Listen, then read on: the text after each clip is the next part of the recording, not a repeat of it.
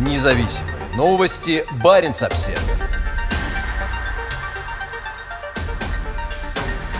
На фоне изоляции России будущее Арктического совета остается неопределенным. Приостановлена реализация около 130 проектов, при этом у стран-членов Совета мало желания продолжать сотрудничество с Россией.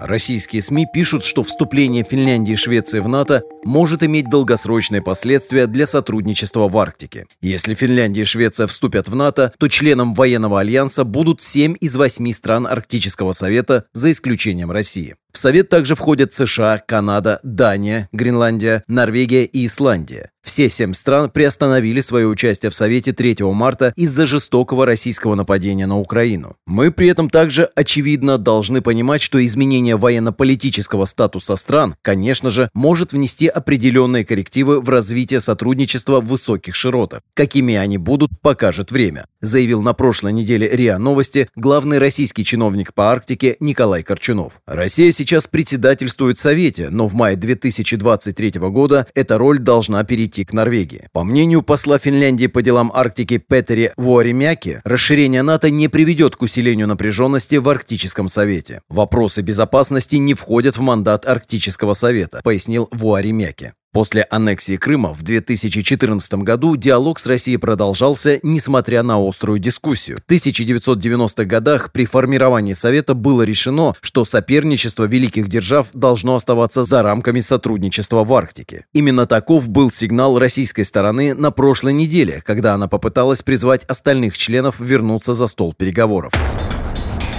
В центре внимания климатический кризис. Россия считает НАТО враждебной организацией, но Вуаремяки выразил надежду, что это недоверие не распространится на Арктический совет, который делает упор на борьбе с изменением климата и правах коренных народов. Все заинтересованы в продолжении сотрудничества, сказал Вуаремяки Уайле. По словам профессора-исследователя Арктического центра Лапландского университета Тима Койворова, Сотрудничество в Арктике по-прежнему может приносить России значительную пользу, поскольку на Россию приходится большая часть региона или половина его береговой линии. России в Арктике выгодно международное законодательство. Например, Конвенция ООН по морскому праву защищает обширные участки ее континентального шельфа, сказал Койворова. Он также заявил, что военные угрозы со стороны России в регионе менее очевидны. Государства Арктики четко заявляют о суверенитете. Военные цели России в Арктике сложно обозначить, пояснил Коевурова.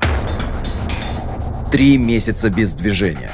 Под эгидой Арктического совета реализуется около 130 проектов, связанных с изменением климата, биоразнообразием, коренными народами и устойчивым развитием. Все они поставлены на паузу с марта, когда государства-члены, кроме России, приостановили свое участие в Совете. По мнению Койворова, сотрудничество в Арктическом совете будет продолжаться и без России, поскольку эти проекты направлены на решение насущных проблем, а участие Москвы во многих из них было незначительным. По словам Вуаремяки, существуют опасения, что что Арктика может оказаться разделенной между восточной и западной сферами. При этом Россия будет получать от Арктики экономическую выгоду, в то время как другие члены Арктического совета будут работать над обеспечением ее будущей устойчивости. Ходят разговоры о том, станут ли в будущем Китай и Индия партнерами России в Арктике. С благословения России Китай уже занимался разведкой природного газа на полуострове Ямал, и эта азиатская страна заинтересована в дальнейшем освоении ресурсов региона. Однако Койвурова считает, считает, что раскола не будет. Он уверен, что в определенный момент все члены Арктического совета соберутся за столом переговоров.